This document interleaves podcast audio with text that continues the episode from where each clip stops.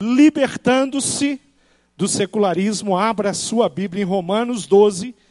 Nós vamos ler o versículo 1 até o, o, o versículo 1 e o versículo 2.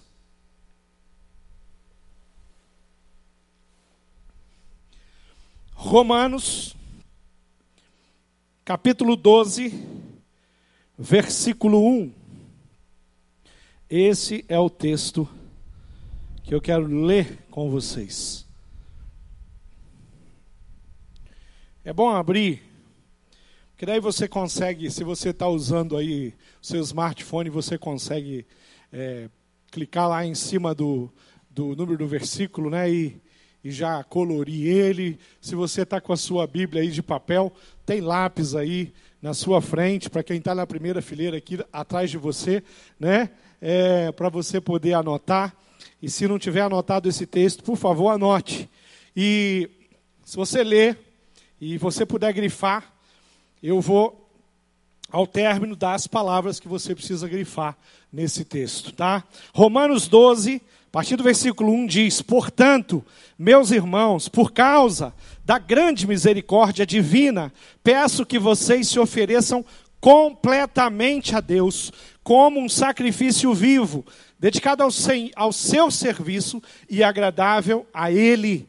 Esta é a verdadeira adoração que vocês devem oferecer a Deus. Não vivam como vivem as pessoas deste mundo, mas deixem que Deus os transforme por meio de uma completa mudança da mente de vocês. Assim vocês conhecerão a vontade de Deus, isto é, aquilo que é bom, perfeito e agradável. Bom, vamos lá ainda no versículo 1, eu queria é, dizer para você, eu queria é, motivar você a sublinhar aí com lápis, ou então, você que está usando smartphone, colorir aí a, a, essa frase: ofereçam completamente. Primeira coisa que você tem que marcar: oferecer completamente. Não é oferecer a metade, é oferecer tudo. Você precisa se oferecer para Deus completamente. Segunda coisa que eu peço para você frisar aí, que você seja dedicado ao serviço, ao serviço de Deus. Dedicado à obra que Deus confiou a você. Dedicado à obra que Ele deu condição a você, você que colocou sua vida à disposição de Deus, recebeu os dons espirituais, você dedique o seu dom, dedique o que você tem ao serviço. Terceira coisa, no início do versículo 2, é, que eu queria que você frisasse: não vivam como vivem, é, não vivam como vivem as pessoas desse mundo. Não copie o jeito que as pessoas desse mundo vivem. Vamos falar disso mais para frente. Terceira coisa que eu quero que você anote aí: deixe que Deus os transforme.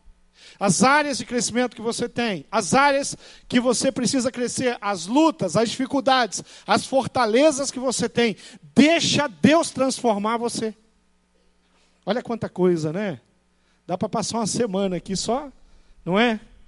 é outra coisa, queria que você frisasse mudança da mente. Talvez esteja um pouquinho diferente aí no, na sua versão. Eu estou usando aqui a NTLH, a nova tradução da linguagem de hoje. Mudança da mente. Nós necessitamos de uma mudança de mente. E a mente que nós precisamos, o próprio Paulo nos vai trazer isso em outros textos, é a mente de Cristo tenha a mente de Cristo.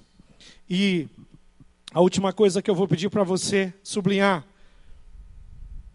que quem faz essas coisas, anota aí, conhecerão a vontade de Deus. O nosso Deus tem vontade. O nosso Deus tem um plano. O nosso Deus tem um direcionamento para a sua vida. Você precisa conhecer qual é o direcionamento de Deus para você. Amém? Amém? Aleluia. Queridos, quando nós falamos de secularismo, nós estamos falando de algo que tem destruído a vida de muitas pessoas e até a vida de igrejas. Tem destruído a vida de famílias, inclusive famílias dentro da igreja. Quando nós falamos de secularismo, o que, que é secularismo? Secularismo é um modo de vida e de pensamento que é seguido sem a referência de Deus ou da religião. É, eu estou pegando aqui uma definição do dicionário da língua portuguesa. O que, que o dicionário da língua portuguesa diz? Que secularismo é um modo de vida e de pensamento que é seguido sem referência a Deus ou a religião. Eu não ouço a Deus eu não sou guiado pela palavra de Deus. O que os meus líderes, os pastores, os educadores, a escola bíblica dominical é, fala é muito bacana, mas eu vivo do meu jeito. Isso é ter uma vida e um coração secularizado.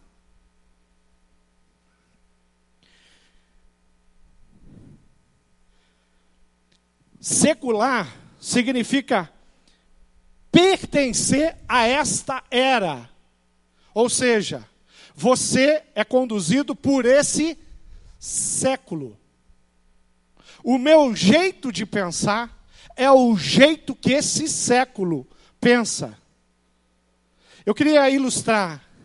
Eu queria umas, pelo menos seis pessoas. Cadê aquelas pessoas que testemunharam? Vem para cá. Quem testemunhou, vem aqui. Vem para cá de novo. Isso, vem aqui, irmã. Eu não guardei o seu nome.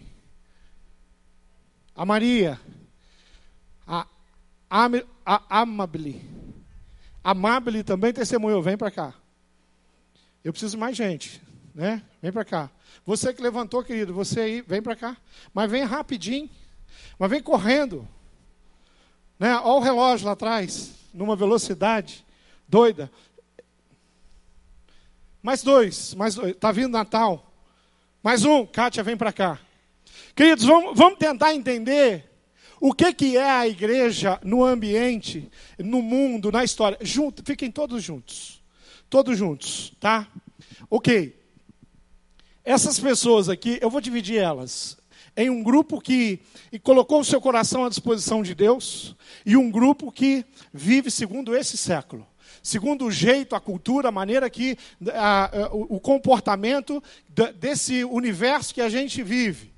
Da cultura brasileira, do jeitão que o brasileiro vive hoje, das escolhas, das opções, o jeito de ser família, é o jeito das novelas. Então, mas, mas vamos tentar olhar como pessoa. Aqui tem seis pessoas. Três pessoas que estão aqui, elas são pessoas que colocaram a sua vida à disposição de Jesus.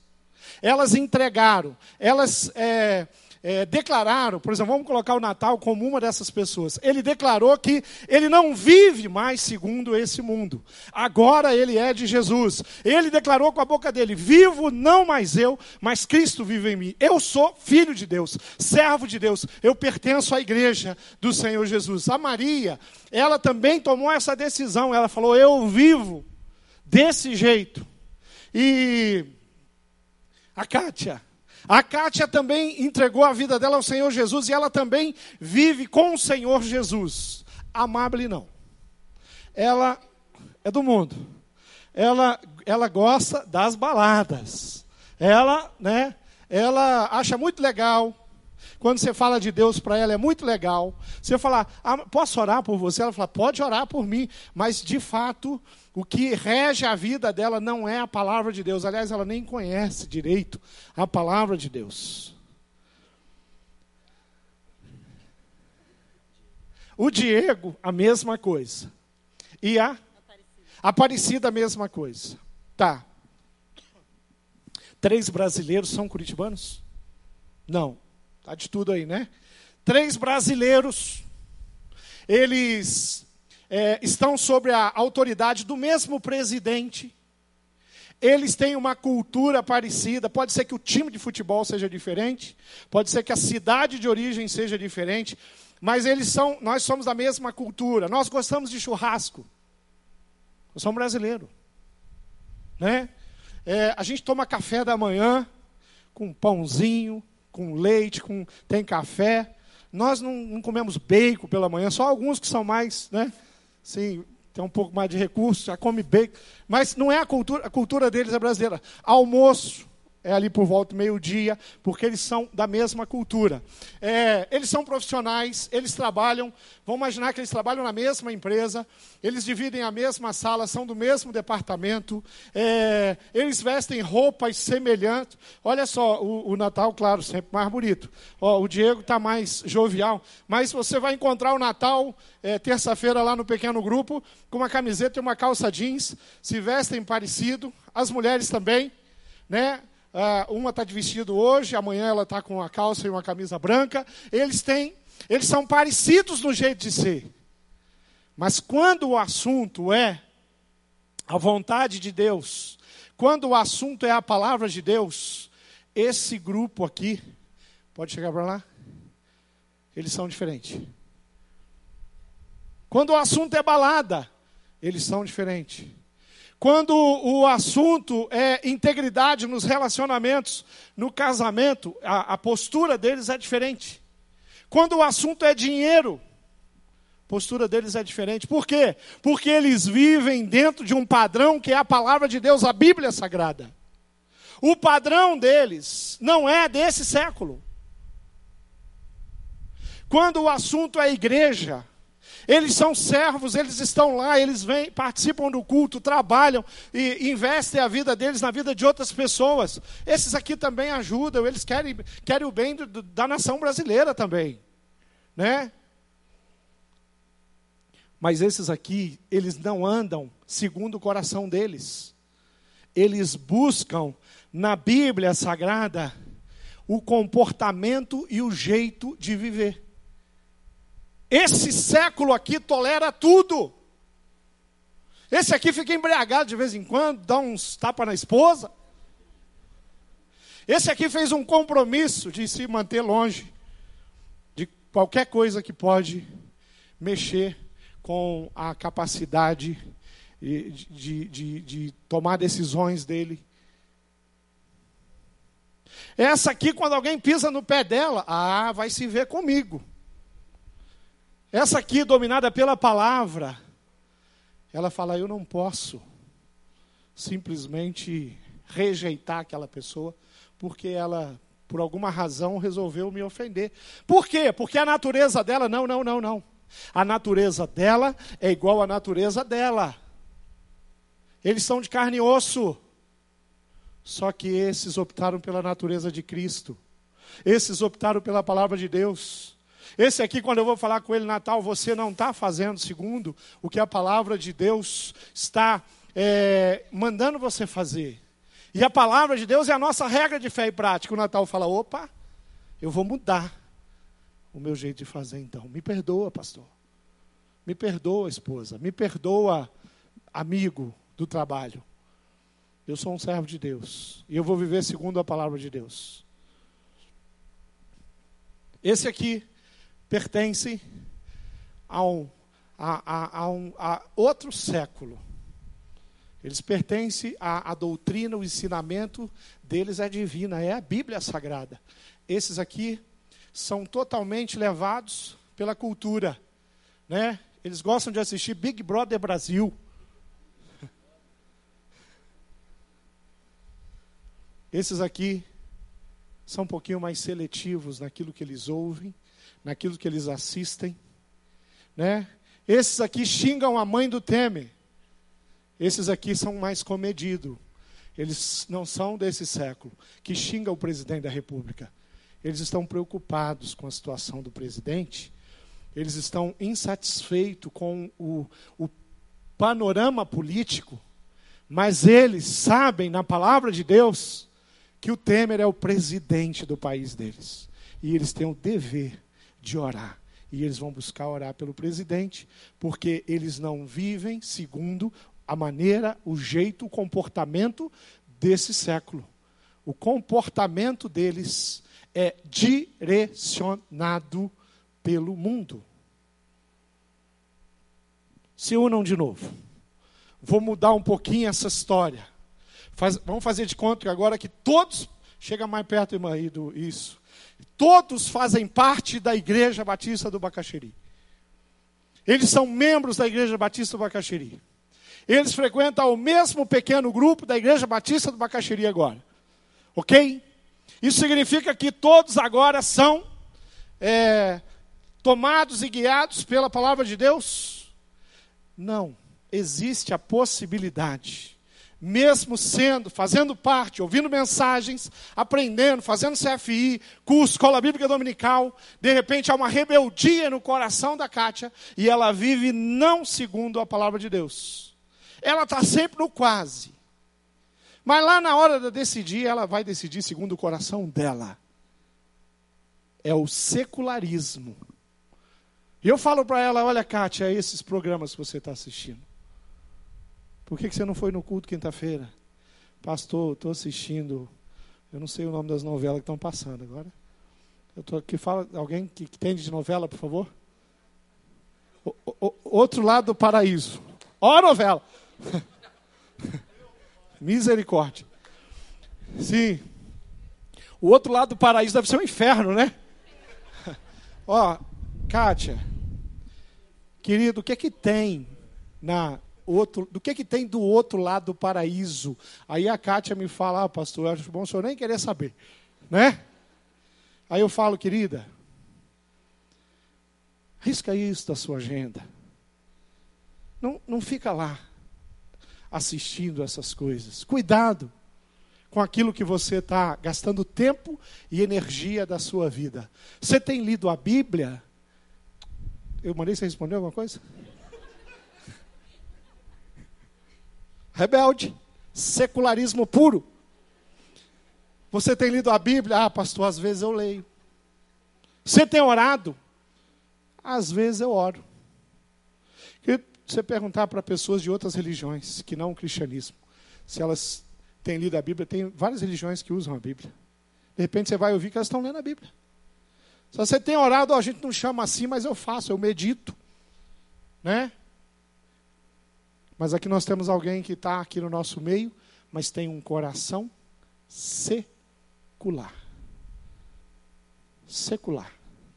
Na realidade, está aqui, conhece os nossos cânticos, mas, mas, o Deus que essa pessoa tem de fato servido não é o Deus todo-poderoso da criação, é o Deus que está dentro do coração dela, é ela mesma. É o jeito que ela acha de ser. Podem ir, queridos. Vão, aqueles que não são convertidos, por favor, se convertam, entregue sua vida a Jesus.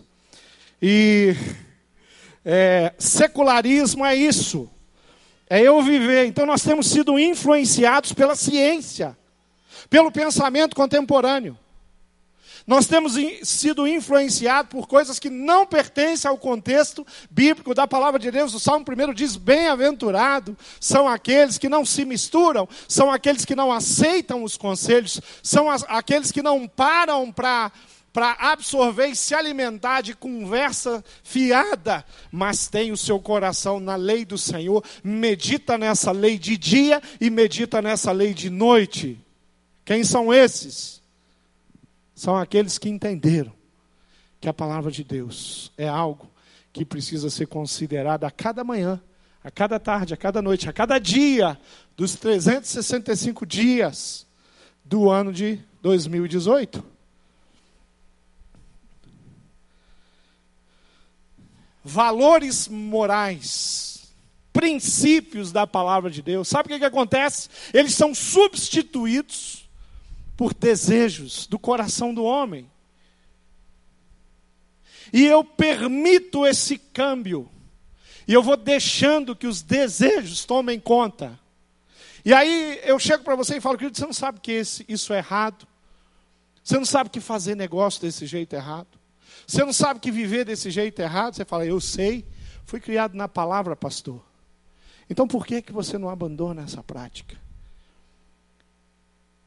E paga o preço para viver segundo os princípios morais que a palavra de Deus tem.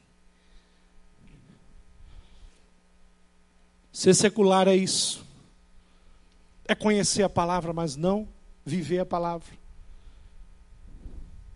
É eu lançar um tema, é eu falar de um assunto ou de um comportamento, e você, que se diz cristão, se levanta e fala, pastor, eu acho. Meu irmão, quando começa assim, perdeu. Porque o crente, ele deve meditar na palavra de Deus de dia e de noite, sabe para quê? Para quando alguém perguntar, você diz: a palavra de Deus diz assim. A palavra de Deus diz assim. Como é que o Espírito de Deus pode agir no seu coração quando você não se submete à voz do Espírito de Deus? Como é que a palavra de Deus ela vai, ela vai é, surtir efeitos no seu caráter e no seu comportamento quando ela não é uma regra de fé e prática na sua vida? Sabe o que tem sido regra de fé e prática na nossa cultura? A mídia. A mídia tem conduzido, a internet tem conduzido. Muitos comportamentos que nós temos nem são da nossa cultura familiar. Vêm da mídia, da maneira. A mídia lança alguma coisa aí, apareceu na internet, viraliza. Eu lembro de uma de um algum tempo atrás, eu era pastor dos jovens aqui, e aí o, conversando com os jovens, um jovem falou assim: Ah, pastor, é, Maga, Magavilha? É isso? Algum, isso, Magavilha, estou certo? Me ajuda aí, gente. Tem isso, Magavilha. Aí o jovem falou a palavra, né? Falei, jovem inventa cada uma, né? Daqui a pouco eu estou conversando com outro jovem, ele é Magavilha, pastor, Magavilha. Eu falei, o que aconteceu? perdi alguma coisa. Daqui a pouco eu estou vendo até uns adultos, barbudinho, mais velhinho, os carequinha, falando Magavilha também. Eu falei, meu Jesus amado, o que, que é isso? Foi da onde vocês tiraram Magavilha? Da novela, pastor. Ah, tem um personagem da novela que fala assim. Aí tem um personagem da novela que fala Magavilha. Aí o Brasil vai falar Magavilha. Mas que, que lance é esse? Isso é o poder da mídia. Querido, mas ela tem mais que poder de ensinar você a, a, a colocar no teu vocabulário um, um, um jargão. Ela tem o poder de mudar a sua ideologia, filosofia, os seus hábitos e os seus costumes. Ela tem o poder de ensinar para as crianças como que as crianças devem é, lidar com os seus pais. Ela consegue distorcer. Por quê? Porque lá no filme, na novela, no, na internet, no Facebook, no Twitter, em todos os cantos da, da, da, te, da, da internet, da tecnologia, tem um jeito, tem um vídeo que as crianças estão fazendo assim. Porque no desenho animado, a Pepa, ela peita a mãe dela. Aí, meu irmão, o que, que ela vai fazer? Queridos, eu estou com esse negócio na cabeça. Eu estou estudando isso aqui há duas semanas. Eu estou lendo sobre isso. Eu estou escrevendo, colocando os meus pensamentos. Aí hoje eu fui almoçar, aqui perto da igreja. Aí eu cheguei naquele bifezão, né? E eu peguei o meu prato. E eu entrei na fila e tinha uma mãe e uma menina de quatro anos de idade na minha frente. E a mãe estava servindo a criança. A criança vinha segurando o pratinho e a mãe vinha na frente. E a mãe falava assim: come cenourinha, vou pôr cenourinha. Cenourinha não. Tá bom. Aí falou assim: ah, batatinha você vai comer, mas era batatinha sotê. Não, batatinha não. Vai comer um pouquinho de arrozinho e feijão. Não, arrozinho e feijão. Filha, você vai comer o quê, filha? Você tem que comer coisas saudáveis. Aí foi no final. No final. Adivinha o que tinha no prato daquela criança? Um pedaço de carne batata frita e uma colher de farofa. Fantástico. Tem nutricionista aí? Nutrólogo tem aí? Fantástico. Quem que com quatro anos decide o que vai comer? Quem é que decide? Isso é desse século, querido. Isso não é nem do século passado.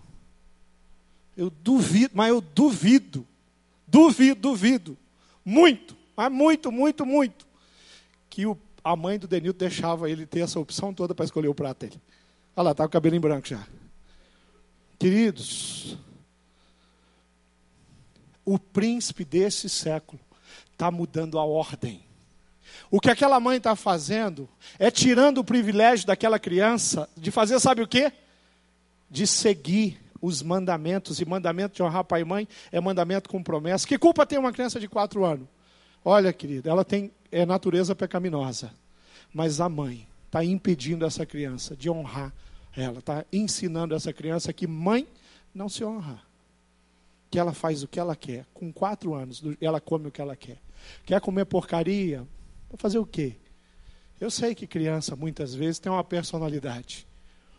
Mas o que não pode faltar é personalidade no coração dos adultos, quando nós estamos ensinando as crianças e cuidando, protegendo a saúde deles. O príncipe desse século fala: você faz o que você bem entende e quer. A palavra de Deus diz: você anda segundo os princípios e os propósitos de Deus. Você foi criado por Deus.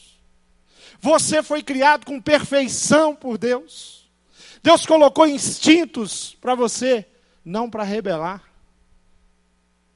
Deus te deu um livre-arbítrio, não para você ignorar a palavra e os conceitos de Deus. Ele te deu isso para você ter a opção de escolher amar, adorar, servir e seguir a Deus.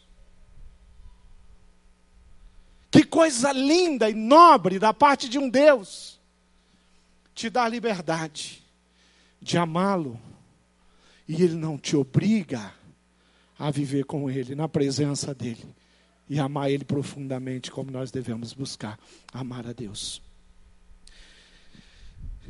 Para esse século, secularismo, a verdade, ela é relativa. O que é verdade para mim não é verdade para o pastor Edmilson.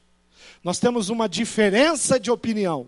Então tem a minha verdade, a verdade do pastor Edmilson. Tem a minha verdade, a verdade dos pastores da igreja. Tem a minha verdade, a verdade do meu líder de pequeno grupo. Tem a minha verdade, a verdade da minha denominação. Tem a minha verdade e tem a verdade dos meus pais. Querido, não existe duas verdades. A verdade tem nome e sobrenome. A verdade chama Jesus Cristo.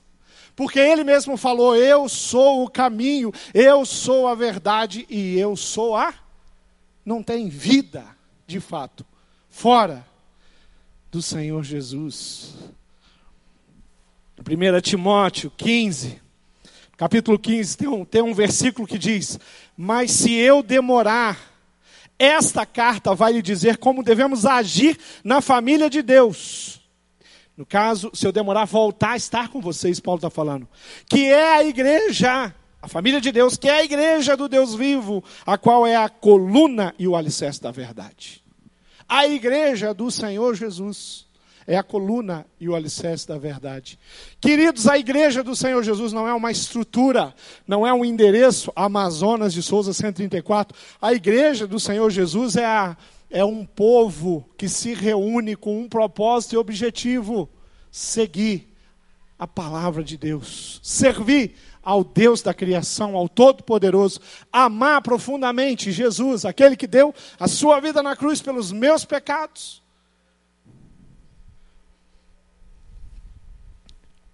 Esse texto fala da autoridade que essa igreja tem.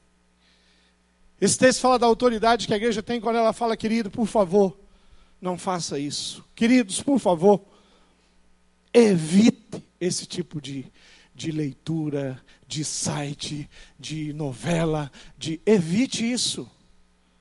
Traga para sua mente, para sua memória, para sua cabeça, para o seu universo aquilo que gera esperança.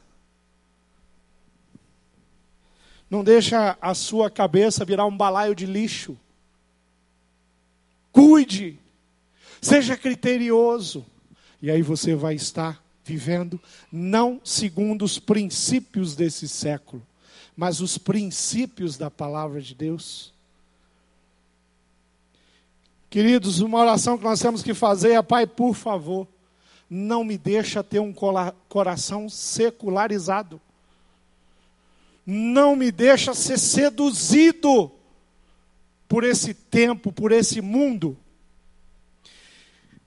Eu relacionei aqui alguns efeitos do secularismo. Por exemplo, a proliferação de informação é um efeito. É tanta informação, o que não tem é profundidade de reflexão. Os jovens dessa geração, aqueles que têm chip no dedinho, eles não estão conseguindo ser mais inteligentes do que os jovens das últimas gerações, eles são exatamente iguais. Agora, eles têm muito mais informação do que os jovens das outras gerações que não tinha internet. Se aparece um termo novo, a turma está falando um termo novo, ele, o que, que eles estão falando? Ele já vai para o computador de mão dele, ele já aciona, ele já sabe, já entra na conversa, está por dentro. Acabou de ficar por dentro. Pô, eu faço isso. Quando eu converso com um jovem, uma família, a pessoa fala, pastor, você ouviu isso? Sei nem o que é isso, deixa eu ver aqui no meu computador de mão no meu celular que ele já vai me dizer? O Google vai me explicar, vai me dar uma aula sobre isso? Mas não quer dizer que eu refleti, não quer dizer que eu cresci, não quer dizer que eu aprendi sobre aquilo. Relacionamentos superficiais. Nós falamos com muito mais pessoas pelo WhatsApp. Mas nós tocamos muito menos pessoas com as minhas mãos, com a minha palavra, com a minha presença, com o meu coração. Então eu tenho que tomar cuidado. Porque para ter um relacionamento com a turma, eu nem preciso sair do meu sofá. Lá eu já faço uma reunião com 30. A gente já comenta tudo, futebol, seja lá o que for. Ausências de referências. Não temos referências. A referência sou eu o meu coração, o meu desejo. Eu vivo do jeito que eu quero. Eu vou para onde eu quero, eu faço do jeito que eu quero, do tamanho que eu quero. Alienação completa, coisificação. Pessoas perdem o valor, queridos. Um sofá e determinadas pessoas para você têm o mesmo valor. Esse tempo de esfriamento do ser humano, de afastamento da comunhão, dos relacionamentos significativos destroem o que há de mais sagrado criado por Deus, o interesse um pelo outro.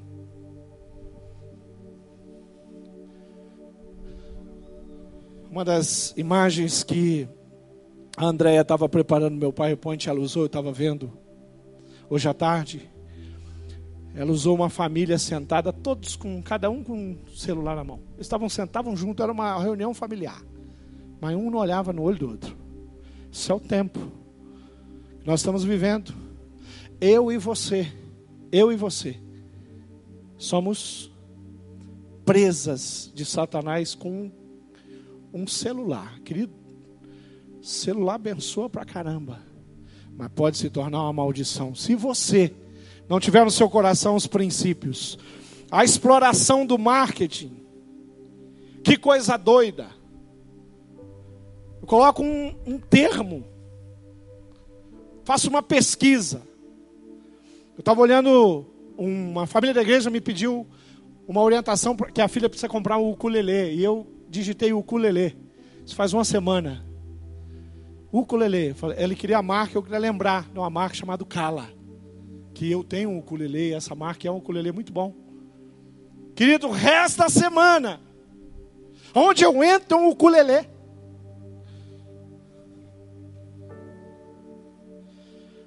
Eles estão me oferecendo ukulele de quanto é tamanho, cor, origem, nacionalidade. Que eles me pegaram. O rapaz está interessado em ukulele. E eu estou falando para eles: olha, computador, não sou eu, não. Eu já comprei, eu tenho ukulele. Não fique me mandando é, é, promoção de ukulele. Exploração do marketing. Apetite desordenado pelo material, consumo irresponsável. Sede generalizada de status. Eu quero aparecer. Baixa qualidade de vida cristã. Migração dos membros das igrejas para outras denominações, porque eu vi na internet Lá na Igreja Batista do tem um culto na quinta-feira. Pensa que culto, vou para lá.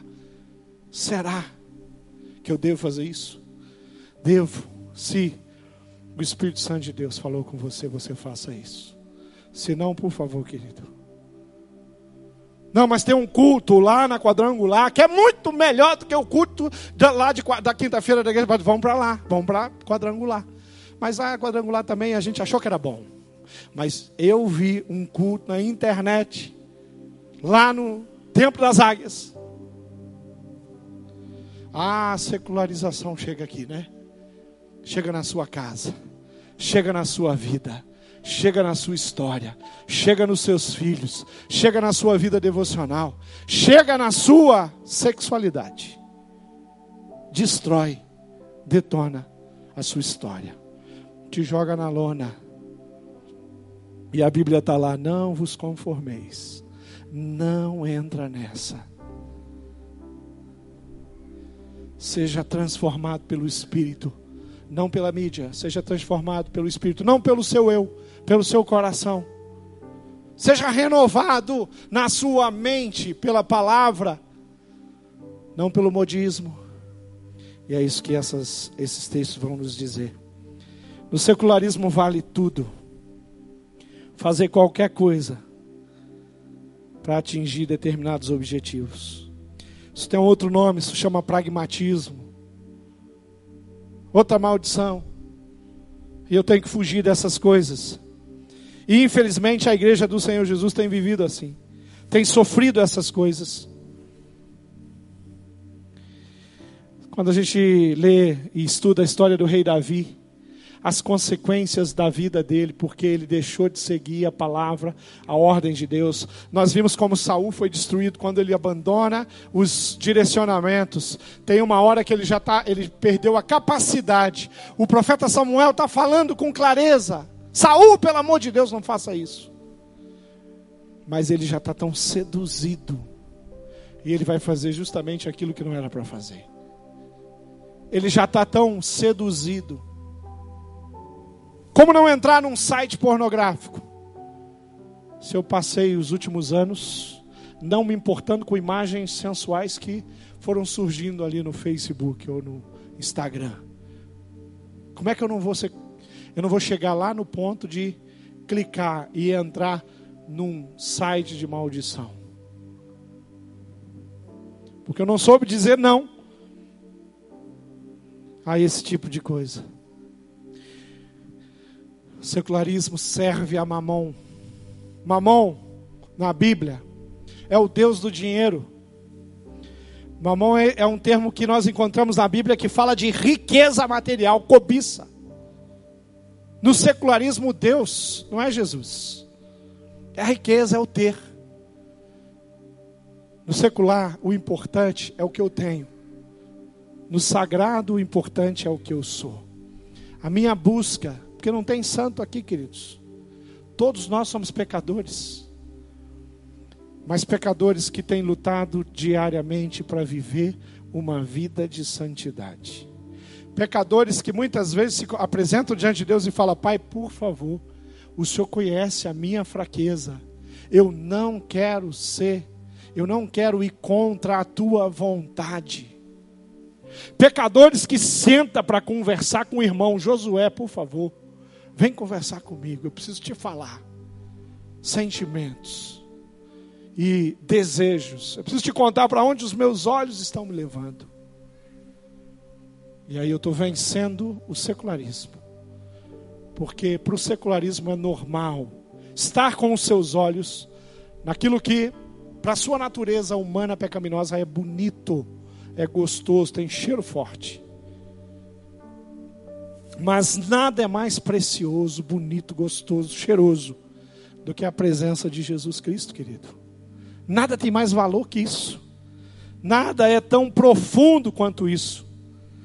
Jesus ele nos adverte em Mateus 6:24 diz: Ninguém pode servir a dois senhores.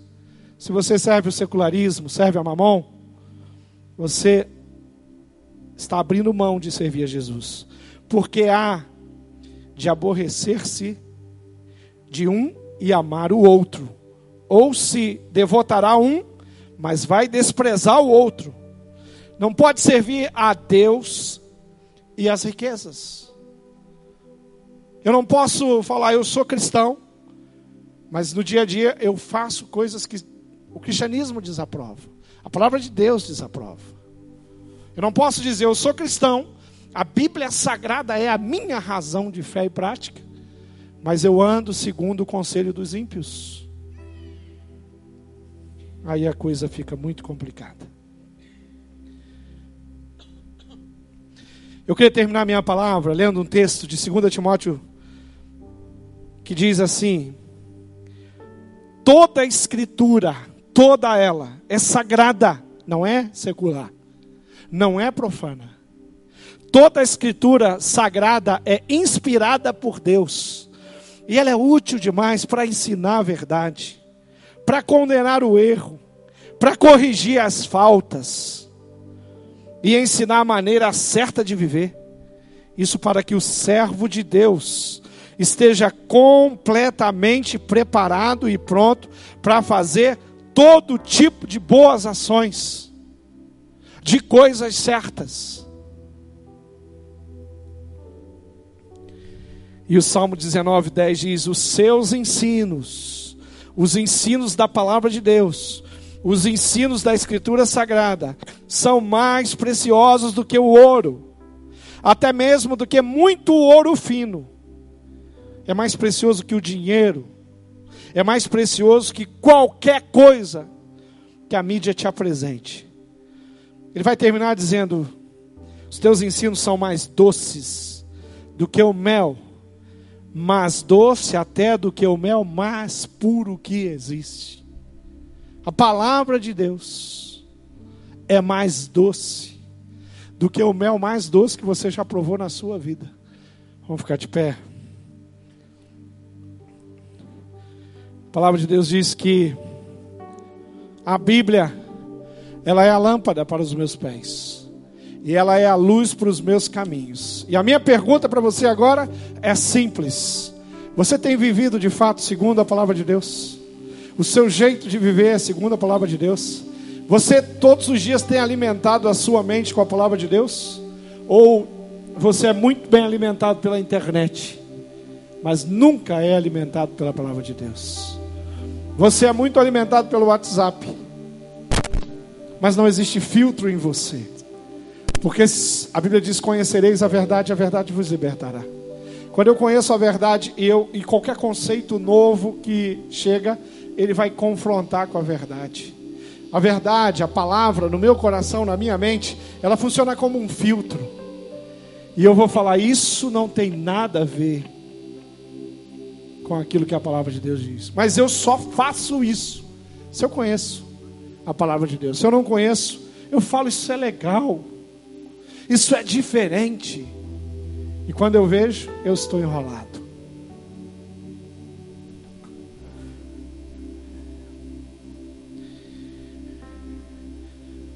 Jesus disse: Não ameis o mundo, nem o que há no mundo. Que mundo? O mundo secular. Ninguém que colocou a sua vida à disposição do Senhor Jesus virou um ET e sumiu, foi para outro planeta. Não, não. Nós vivemos nessa terra. Olha o conceito de terra, de Brasil, de estado do Paraná, cidade de Curitiba, Colombo, Pinhais, aonde você mora. Olha o conceito de terra. Nós somos vivemos, moramos na terra do Paraná, terra das araucárias, da gralha azul, terra linda, preciosa. Nós que servimos ao Senhor e todos os outros que servem a tantos deuses moram nessa terra. Mas nós não nos contaminamos com esse mundo, com a sujeira, com a vaidade, com os, os pecados desse mundo. Nós lutamos contra isso todos os dias. Você pode fechar os seus olhos? Eu queria desafiar você, querido, nesse momento agora, a fazer uma coisa e falar assim: Senhor, eu quero experimentar no meu coração um tempo de avivamento.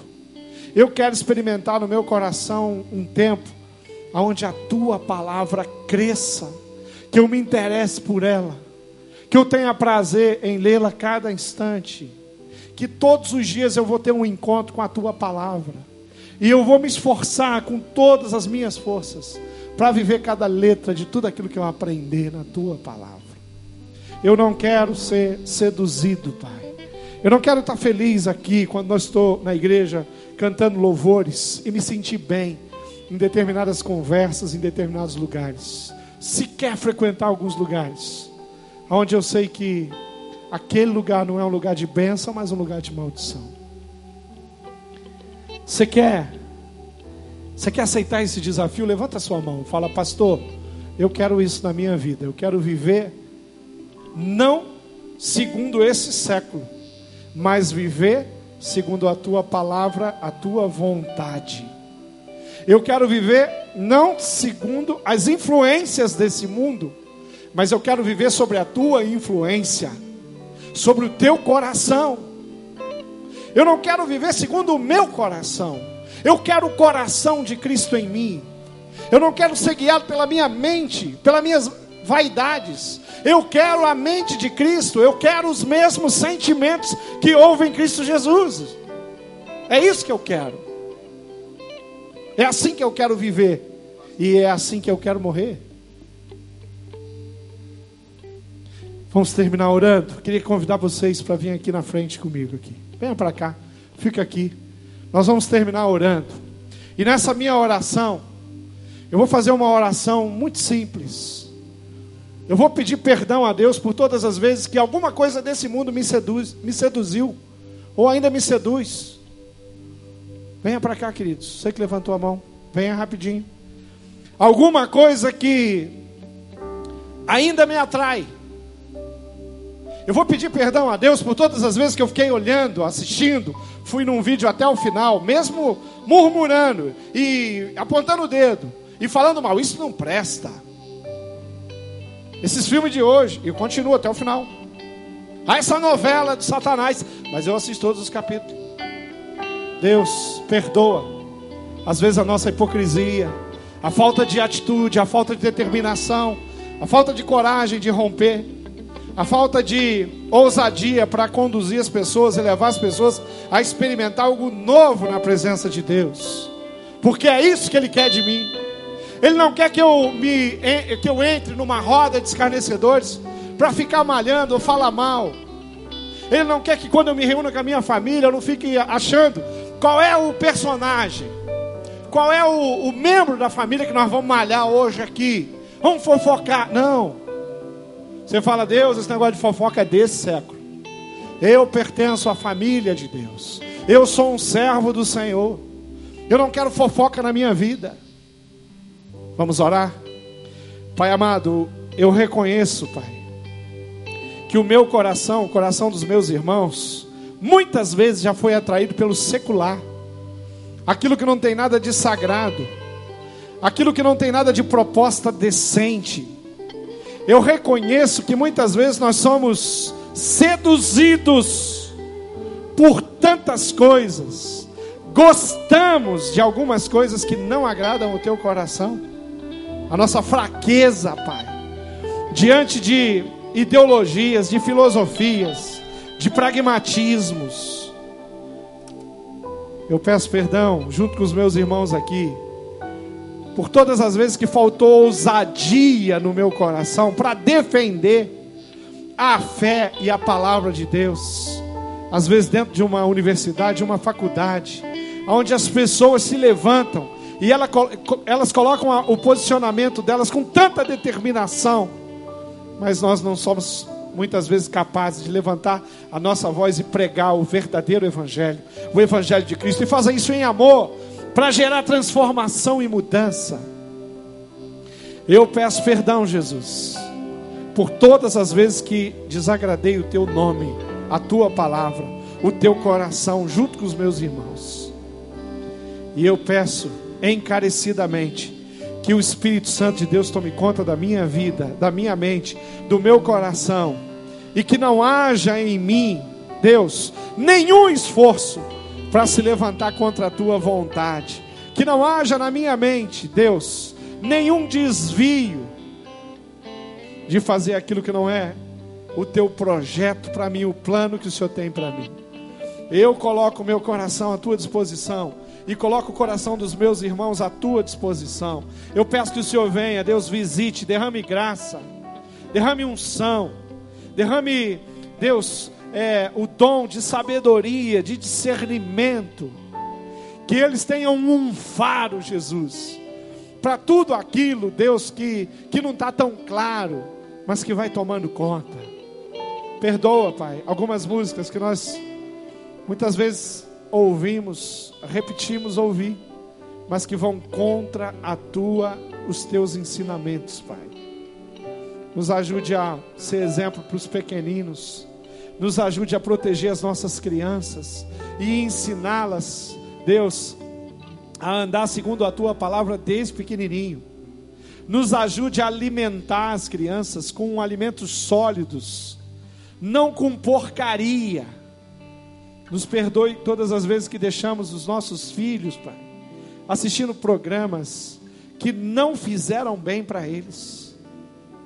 Vem, Jesus, gera em nós uma capacidade de perceber, de sentir, de enxergar com os olhos espirituais, não simplesmente com os naturais, mas os olhos espirituais que o Senhor tem condição de nos dar. Nós reconhecemos que o Senhor está nesse lugar. Nós entendemos que o Senhor está visitando pessoas aqui. Nós compreendemos que a tua graça tem tomado conta de famílias. Nós entendemos que a cada quinta-feira o Senhor tem produzido milagre, a cada domingo o Senhor tem produzido cura nesse lugar. E nós não queremos que ninguém venha e fique frequentando aqui sem experimentar transformação, novidade de vida. Nós queremos sim, Pai, viver e experimentar a boa, perfeita e agradável vontade de Deus, que é o culto racional. Nós nos entregamos de corpo e alma e declaramos que te amamos de todo o nosso coração. Oramos no nome precioso de Jesus. Amém. Aleluia. Você pode